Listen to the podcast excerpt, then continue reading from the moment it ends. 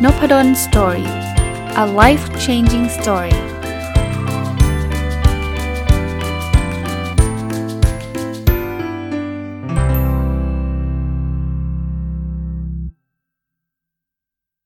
สวัสดีครับ ยินดีต้อนรับเข้าสู่นพดลสตอรี่พอดแคสต์นะครับวันอาทิตย์นะครับ ยินดีต้อนรับเข้าสู่รายการ Sunday Reflection หรือสะท้อนคิดวันอาทิตย์นะซึ่งจะเอาเรื่องราวที่เกิดขึ้นในสัปดาห์ที่ผ่านมานะครับ มาเล่าให้ฟังหรืออาจจะสัปดาห์อื่นก็ได้ แต่ว่ามันเป็นคล้ายๆ เป็นข้อคิดประจำสัปดาห์แล้วกัน ที่ผมเจอมาจากประสบการณ์ผมเอง แล้วก็ส่วนอีกส่วนหนึ่งก็คือการอัปเดตการตั้งเป้าหมายส่วนบุคคลที่ผมใช้ระบบของ Personal OKR นะครับ เริ่มต้นอันแรกก่อนนะเรามาอัปเดต Personal OKR กันนิดนึง เราเข้ามาอยู่ไตรมาสที่ 4 เดือนที่ 1 จบไปแล้วไตรมาสนี้เหลือหรือจริง ๆ ก็คือปีนี้เหลืออีก2 2 เดือนก็จะหมดปีแล้วนะครับ ก็ผมก็ทำ OKR มาตลอดทั้งปี ถ้าใครติดตามฟังนบดอนสตอรี่มาตลอดเนี่ย ก็จะทราบว่าก็จะมีการอัปเดตเรื่องแบบนี้นะครับ ผมผมเชื่อของพลังเขาเรียกว่าความสม่ำเสมอ บางคนอาจจะตั้งคำถามว่าเอออาจารย์ แต่ว่าก็เห็น OKR บางตัวอาจารย์ก็ไม่ได้ตามเป้านะ ก็ต้องเรียนแบบนี้นะครับ OKR ย่อมาจากคำว่า Objective and Key Result นะครับ มันไม่ได้แปลว่าต้องได้ตามเป้าทุกตัวนะครับ แล้วถ้าเกิดเราตั้ง OKR ที่ท้าทายจริงเนี่ย เป็นเรื่องธรรมชาติเลยครับที่บางตัวจะได้บางตัวจะไม่ได้นะ แต่ว่าผมเชื่ออย่างหนึ่งคือถ้าไม่ถ้าไม่ไม่ตั้งไว้แล้วไม่ติดตาม มันจะไม่ได้มากกว่านี้อีกนะครับ บางข้ออาจจะไม่ได้ทำเลยด้วยซ้ำนะครับ มาเริ่มต้นกันครับ Objective ที่ 1 เรียนรู้และพัฒนาตัวเองอย่างต่อเนื่อง Key Result 1.1 อ่านหนังสือสะสมตั้งแต่ต้นปีจนถึงปลายไตรมาสที่ 4 150 เล่ม อันนี้เคยเล่าให้ฟังแล้วว่าเป้าปีคือ 120 แต่มันทำได้ตั้งแต่ปลายไตรมาสที่ 3 แล้ว เพราะฉะนั้นเนี่ยไตรมาสนี้เลยขออีก 30 เล่มเป็น 150 เล่ม ก็สัปดาห์ที่ผ่านมาอ่านจบไปอีกเล่มหนึ่งนะครับ ได้ 137 เล่มนะครับ น่าจะทันนะครับ 13 เล่มสำหรับ ทั้งไทยทั้งอังกฤษเนี่ยไม่น่าจะเป็นปัญหามากนักสำหรับ 2 เดือนที่เหลืออยู่นะครับคีรีเซล1.2อ่านหนังสือภาษาอังกฤษสะสมตั้งแต่ต้นปีจนถึงปลายไตรมาสที่4เนี่ยให้ได้ 52 เล่ม อันนี้ท้าทายเพราะว่าตอนนี้อ่านไปได้ 40 เล่ม ช้าไปช้าไปประมาณ 4 เล่มนะครับประมาณ 4 เล่ม เพราะนั้นเเหลือ 2 สัปดาห์อีกประมาณ 12 เล่ม ไม่ใช่ 2 สัปดาห์ครับ 2 เดือน อีก 12 เล่มแปลว่าเดือนละ 6 เล่ม ไม่ง่ายนะครับไม่ง่าย ผมผมมีความหวังไว้ว่าเดือนธันวา ซึ่งมันมีวันหยุดยาวอยู่หลายช่วงเนี่ยจะเป็นเดือนที่ผมจะมีเวลาอ่านหนังสือได้เยอะนิดนึง ตอนนี้ต้องยอมรับว่าผมก็เน้นอ่านหนังสือภาษาอังกฤษมากกว่าอ่านไทย แต่ว่าไทยก็ยังไม่ทิ้งนะคืออย่างที่บอกว่าไม่ได้อ่านเอาเอาตัวเลขเอาสถิติอย่างเดียว อะไรที่ชอบก็อ่านนั่นแหละแต่เพียงแต่ว่าถ้าชอบพอๆกันจะเลือกอ่านภาษาอังกฤษก่อน ก็ อ่านอยู่พร้อมๆ กันเมื่อวานนั่งนับอยู่ประมาณ 6 เล่มนะครับ เพราะฉะนั้นก็ยังยังคงไม่ได้จบเร็วๆนี้หรอกแต่ว่าวีคสองวีคเนี้ยน่าจะจบ แล้วเวลาจะจบมันจะจบพร้อมกันนั้นก็ก็จะสนุกขึ้นมาอีกว่าเราจะทำได้ดีมากน้อยแค่ไหนนะครับคีรีเซล1.3ส่งบทความไปวารสารหนึ่งบทความ ต้องบอกว่ายังไม่ได้ส่งแต่มีข่าวดีมาในสัปดาห์ที่ผ่านมา คือบทความที่ส่งไปได้รับการตอบรับแล้วอีกหนึ่งบทความเป็นบทความของนักศึกษาปริญญาเอกของผม ซึ่ง เอาตรงๆนะครับ บอกตรงๆว่าดีใจกว่าบทความตัวเองตีพิมพ์อีก เพราะว่าการที่นักศึกษาปริญญาเอกเขาส่งบทความได้รับการตอบรับมาเนี่ยแปลว่าเขาจะจบการศึกษาแล้วนะครับ ที่ธรรมศาสตร์เนี่ยนักศึกษาปริญญาเอกเนี่ยจะต้องตีพิมพ์ในบริษัทต่างประเทศนะครับ ก็ก็ไม่ใช่เรื่องง่ายนะครับไม่ใช่เรื่องง่าย แต่ว่าสุดท้ายก็เหมือนกับพาเขามาจนถึงถึงฝั่งนะครับ อันนี้คือนักศึกษาปริญญาเอกคนสุดท้ายที่ผมรับอยู่ณปัจจุบันนะกำลังวันก่อนไปไปโพสต์ใน Facebook ว่า เหนื่อยและอยากที่จะหยุด แต่ว่าก็หลังจากนั้นก็มีมีมีมีมีข่าวมาอีกว่า มีคนหนึ่งเพิ่งเข้ามาอยากให้อาจารย์เป็นที่ปรึกษาอะไรเงี้ยก็เดี๋ยวค่อยว่ากันอีกทีแล้วกันนะครับ แต่ตอนนี้ต้องต้องยอมรับว่าเหนื่อยจริงๆนะครับสำหรับบทความที่จะเขียนเองก็ก็เดี๋ยวรอปิดเทอมแล้วก็เดี๋ยวลองดูว่าจะจะทำได้มากน้อยแค่ไหนนะครับออบเจกตีที่ 2 แบ่งปันความรู้เพื่อทำให้สังคมดีขึ้นคีดีเซลสองหนึ่งออกหนังสือ 1 เล่ม อยู่กับสำนักพิมพ์ 2 เล่มนะครับ หนึ่งเล่มเขาบอกว่าจะออกต้นปีหน้า เพราะนั้นข้อนี้ไม่ไม่ไม่นับแน่นอน ก็เหลืออีกเล่มเดียว ซึ่งเล่มนั้นก็ก็กำลังลุ้นๆอยู่ว่าจะทันปีใหม่หรือเปล่านะครับ Key Result 2.2มีคนฟังพอดแคสต์20,000ดาวน์โหลดต่อวัน ยังอยู่ที่ 8,894 ดาวน์โหลดต่อวันนะครับ เพิ่มขึ้นจากสัปดาห์ที่ผ่านมาอยู่ที่ 8,780 ดาวน์โหลดต่อวัน ก็เดี๋ยวรอลุ้นต่อไปนะว่าจะมีคนฟังมากน้อยแค่ไหนนะครับคีรีเซล2.3มีคนองค์กรเข้าร่วมโครงการ Fast Track 3 องค์กร ก็ยังคงอยู่ที่ 1 องค์กรอยู่ แต่ว่ามีข้อสังเกตว่าตอนนี้มีหลายองค์กรติดต่อมา อาจจะไม่ได้เป็น OKR Fast Track ซะทีเดียวนะครับ เป็นเรื่องของการทำ KPI เนี่ยน่าจะสัก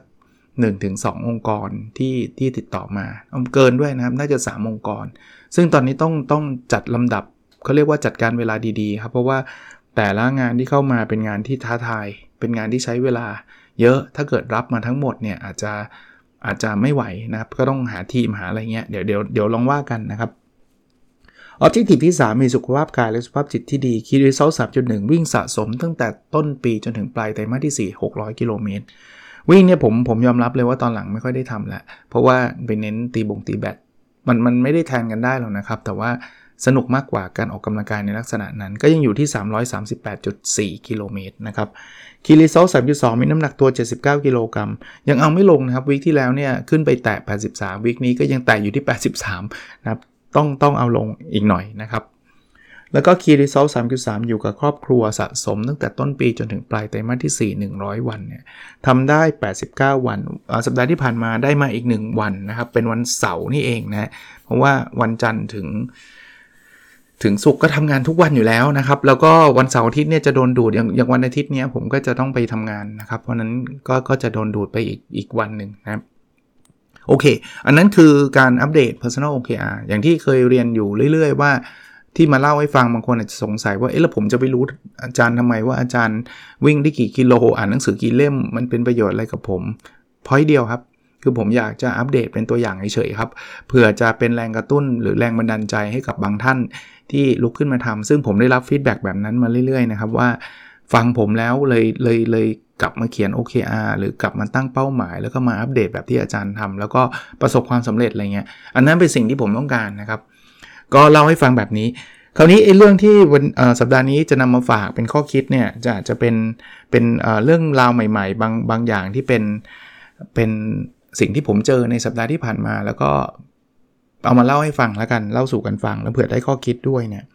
คือระยะหลังๆเนี่ยผมทำ OKR มาตลอด ถ้าท่านอยู่ในนบดอนสตอรี่มานานพอเนี่ยถึงกับขนาดจัดรายการ OKR Weekly มา 2 ปีติดนะครับ ผมจะเรียกว่าก็ ก็ก็สนุกยังสนุกกับมัน แล้วก็ยังมีความเชื่อมากขึ้นเรื่อยๆนะครับว่า OKR เนี่ยเป็นเครื่องมือที่จะช่วยทำให้องค์กรเราพัฒนาโดยที่ไม่ต้องใช้เงินมากมายนะครับ มันจะช่วยสร้าง engagement ให้กับพนักงานในองค์กรได้จริง ซึ่งไม่ใช่เป็นความเชื่อ ผมทำวิจัยแล้วก็พบว่าองค์กรที่ใช้ OKR วงเล็บอย่างถูกวิธีเนี่ยพนักงานจะมีความสุขในการทำงานมากขึ้นมี engagement หรือจะเรียกว่าความผูกพันในงานเนี่ยเพิ่มสูงขึ้นจริง ๆ เพราะฉะนั้นเนี่ยถ้าใครเชิญหรือว่าให้ผมเป็นที่ปรึกษา OKR ผมมักจะบริหารจัดการเวลาให้ให้ให้ทำตรงนั้นได้เสมอ เพราะว่าผมเห็นภาพว่าองค์กรจะได้ประโยชน์จริง ๆ แต่สัปดาห์ที่ผ่านมาเนี่ยมีมีมีชาเลนจ์อันหนึ่ง ซึ่งก็ตอบรับไปแล้วเรียบร้อยนะครับ คือ ตอนนี้ ไม่ได้ทำเฉพาะในประเทศไทยนะครับ ได้มีโอกาสไปทำ OKR ให้กับบริษัทต่างชาติในประเทศยุโรปนะครับ ซึ่งก็เป็นอะไรที่ว้าวเหมือนกันเพราะว่าหนึ่งแน่นอนการติดต่อสื่อสารต้องเป็นภาษาอังกฤษ การบรรยายต้องเป็นภาษาอังกฤษนะครับ แล้วก็เป็นการบรรยายข้ามประเทศด้วยนัดวันวันเวลากันแล้วเรียบร้อยว่าเราจะทำเวิร์กช็อปกับองค์กรที่เขาอยู่ในในยุโรปนะครับก็ก็คงฝรั่งเขากันทั้งหมดนั่นแหละนะครับ ทำผ่านศูนย์ให้คำปรึกษานะครับโครงการ OKR Fast Track ที่เคยเล่าให้ฟังว่าผมผมจะเป็นการให้คำปรึกษาสำหรับรายองค์กรโดยเฉพาะในเรื่องของการใช้ OKR แต่ว่าก็ก็มีความสนุกสนานได้คุยกับ MD ของบริษัทนี้หลายรอบแล้วนะครับ เพื่อจะมั่นใจว่าสิ่งที่เขาต้องการกับสิ่งที่เราจะ deliver หรือว่าสิ่งที่เราจะทำเนี่ยมันมันตอบโจทย์หรือเปล่านะครับ ในเรื่องของการบรรยาย OKR เนี่ยต้องเรียกว่ามีทุกวีคเลยนะครับ ไม่ว่าจะเป็นการบรรยายที่ ในองค์กรในในในสถาบันต่างๆนะครับ ก็ก็สนุกดียังสนุกอยู่นะครับ ถึงแม้ว่าเวลาจะเริ่มไทยขึ้นนะครับไทยขึ้นคือมันจะอย่างเช่นตอนเช้าสอนที่ธรรมศาสตร์ตอนบ่ายจะต้องไปบรรยายให้องค์กร ซึ่งทั้งหมดทั้งปวงเนี่ยผมก็ให้องค์กรเนี่ยเขาเชิญมาอย่างเป็นทางการนะครับ ที่คณะพาณิชยศาสตร์และการบัญชีนะครับผมมีคนสอบถามมาว่าอยากที่จะเรียน OKR กับอาจารย์ทำอย่างไรนะครับ ถ้าท่านไม่ได้เชิญไปบรรยายในองค์กร หรือไม่ได้เชิญให้ผมเป็นที่ปรึกษาเนี่ย มันจะมีคอร์สอันหนึ่งที่ผมเปิดอยู่ในคองนะครับคองก็คือศูนย์ให้คำปรึกษาของคณะผมเนี่ยคณะพาณิชยศาสตร์และการบัญชีมหาวิทยาลัยธรรมศาสตร์เนี่ยก็จะเป็น Open โปรแกรมก็คือหมายถึงใครก็ตามเนี่ยที่สนใจเรื่อง OKR เนี่ยสามารถส่งคนเข้ามาสมัครเรียนกับของได้นะครับ มีค่าใช้จ่ายแต่ว่ารายละเอียดเนี่ย เข้ามาที่เพจ Nopadol's Story แล้ว inbox มาก็ได้นะครับ แต่กำลังจะขออนุญาตประชาสัมพันธ์สั้น ๆ ว่าผมจะจัดวันที่ 26 พฤศจิกายนนี้นะครับ ตั้งแต่เวลา 9 นาฬิกาถึง 16 นาฬิกานะครับ จัดที่คณะพาณิชยศาสตร์และการบัญชีที่ธรรมศาสตร์ อาคารธรรมศาสตร์ 60 ปีนะครับ อยู่ที่ท่าพระจันทร์นะครับ อยู่ที่ท่าพระจันทร์ ถ้าสนใจรีบสมัครเข้ามา เพราะว่าเข้าใจว่าเขาเขารับจำนวนจำกัด เพราะว่าห้องที่เขาจองมันจำกัด แล้วมันมีการทำเวิร์กช็อปเนี่ยมันจะรับเยอะไม่ได้อยู่แล้วนะครับก็นี้ก็เป็นอีกหนึ่งช่องทางสำหรับผู้ที่สนใจอยากที่จะใช้ OKR นะครับ แต่ว่าไม่แน่ใจว่ามันจะเหมาะกับองค์กรหรือเปล่าหรืออย่างไรนะครับ เพราะนั้น part ที่จะมาเล่าให้ฟังก็คือสัปดาห์ที่ผ่านมารวมทั้งช่วงเวลานี้เนี่ยจะเป็นช่วงที่ ผมได้มีโอกาสทำเรื่อง OKR เยอะพอสมควรเลยไม่ว่าจะเป็นงานที่ปรึกษางานบรรยายหรือว่าคอร์สเกี่ยวกับ OKR ต่างๆนะครับ มีข้อสังเกตอันนึงคือมันอาจจะเป็นช่วงสิ้นปีนะครับ บางองค์กรไม่ได้ใช้ OKR แต่ว่าทำ KPI แล้วก็อยากให้ผมเป็นที่ปรึกษาหรือว่าอยากให้ไปบรรยายเรื่องเรื่อง KPI ก็ต้องบอกว่า ก็ยังมีมีโอกาสก็ก็อยากจะทำนะครับ ก็คือก็ก็รับบรรยายอยู่เหมือนกัน แต่ว่าก็ต้องดูช่วงระยะเวลานิดหนึ่งนะครับ แล้วก็มีหลายองค์กร อยากให้ช่วยเป็นที่ปรึกษาเรื่อง KPI ให้ at least 3องค์กรนะครับซึ่งต้องบริหารจัดการอีกเช่นเดียวกันครับ เพราะว่าเวลามันมีจำกัดแล้วแต่ละองค์กรเนี่ยไม่ใช่คน จะเรียกว่าไม่ใช่องค์กรเล็กๆนะเป็นองค์กรระดับแบบระดับประเทศอะ่ะเอาบอกบอกแบบนี้ก็ได้นะครับ ยังไม่ได้ตอบรับหรือปฏิเสธไปแต่ว่าขอดูเนื้องานนิดนึง ว่าจะมีเวลาที่จะบริหารจัดการได้ได้หรือไม่นะครับ แต่เรื่องบรรยายก็ก็มีมีอยู่อยู่เรื่อยๆนะอีกเรื่องหนึ่งที่มาเข้ามาจังหวะเดียวกันเป๊ะเลยนะครับ เป็นช่วงเวลานี้ก็คือเนื่องจากคณะพาณิชยศาสตร์และการบัญชีของธรรมศาสตร์เนี่ยเราได้รับเขาเรียกว่า accreditation หรือการรับรองในระดับนานาชาติจาก 3 สถาบัน ก็คือ AACSB Equis แล้วก็ AMBA นะครับ Association of MBA เนี่ยแล้วจังหวะพอดีคันเลยครับ มันมีงานที่เขาเรียกว่าเป็น annual conference เนี่ยสองงานจาก Equis กับจาก AMBA เนี่ยเข้ามาจัดที่ประเทศไทยพร้อมกันในเดือนพฤศจิกายน คือวันนะไม่พร้อมแต่ว่าเดือนนะ่ะเดือนเดียวกัน เพราะฉะนั้นเนี่ยช่วงนี้จะเป็นช่วงที่มันมีงานพวกนี้เข้ามาชุกพอสมควรเราก็ต้อง เราเราเราเป็นโฮสนะครับสำหรับอีควิสเนี่ยเราก็จะจำเป็นเนี่ยต้องบริหารจัดการดูแลเกสของเรานะครับ คนนี้เขาเป็นประทงประธานบินเข้ามาอะไรเงี้ย ซึ่งแน่นอนคณะบดีเป็นคนบริหารจัดการและทีมบริหารเป็นคนบริหารจัดการ แต่ว่าเนื่องจากผมก็เป็นหนึ่งในเล็กๆนะครับ เป็นเป็นผู้ในการโครงการ MBA เนี่ย ก็ก็มีจะเรียกว่าอะไรดีละ่ะ มีมีโอกาสที่จะต้องไปพูดคุยกับ ผู้บริหารของมหาวิทยาลัยต่างประเทศเหล่านั้น ไม่ใช่อะไรหรอกครับ เราอยากที่จะสร้าง collaboration ก็คือความร่วมมือกันระหว่างมหาวิทยาลัย ระหว่างคณะ ระหว่างโปรแกรม เพราะเพราะองค์กรพวกนี้นะมหาลัยพวกนี้เนี่ยเขามี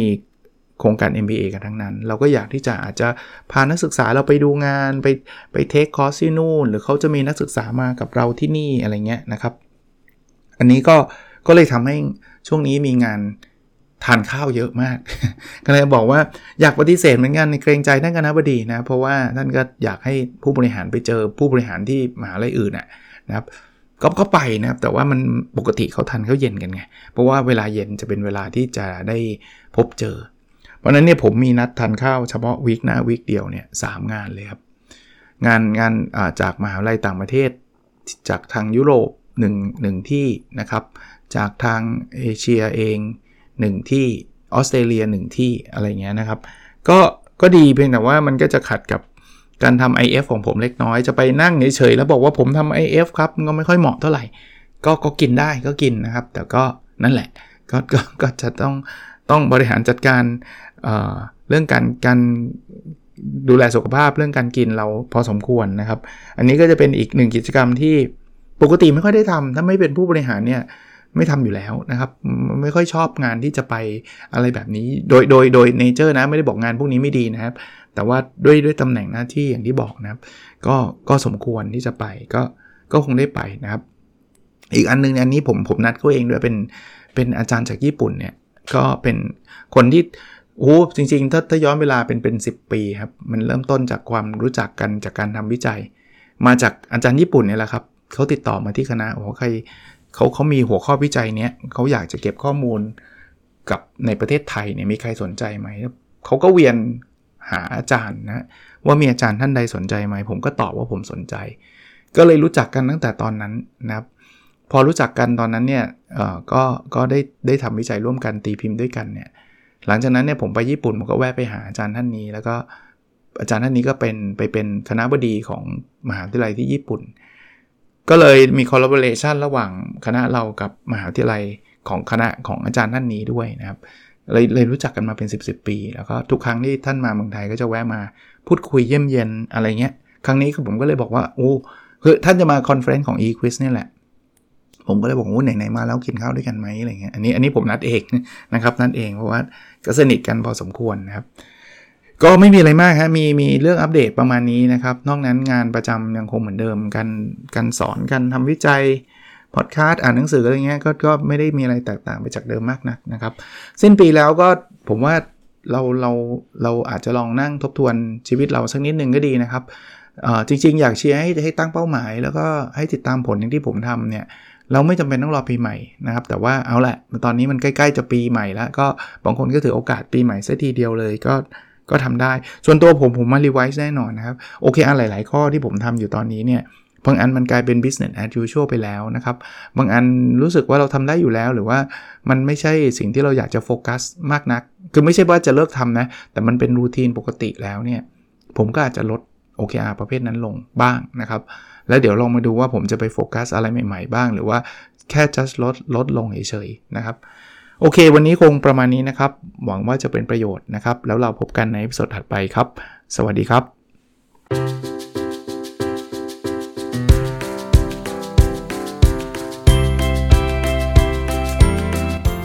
n o p a d o n Story a life changing story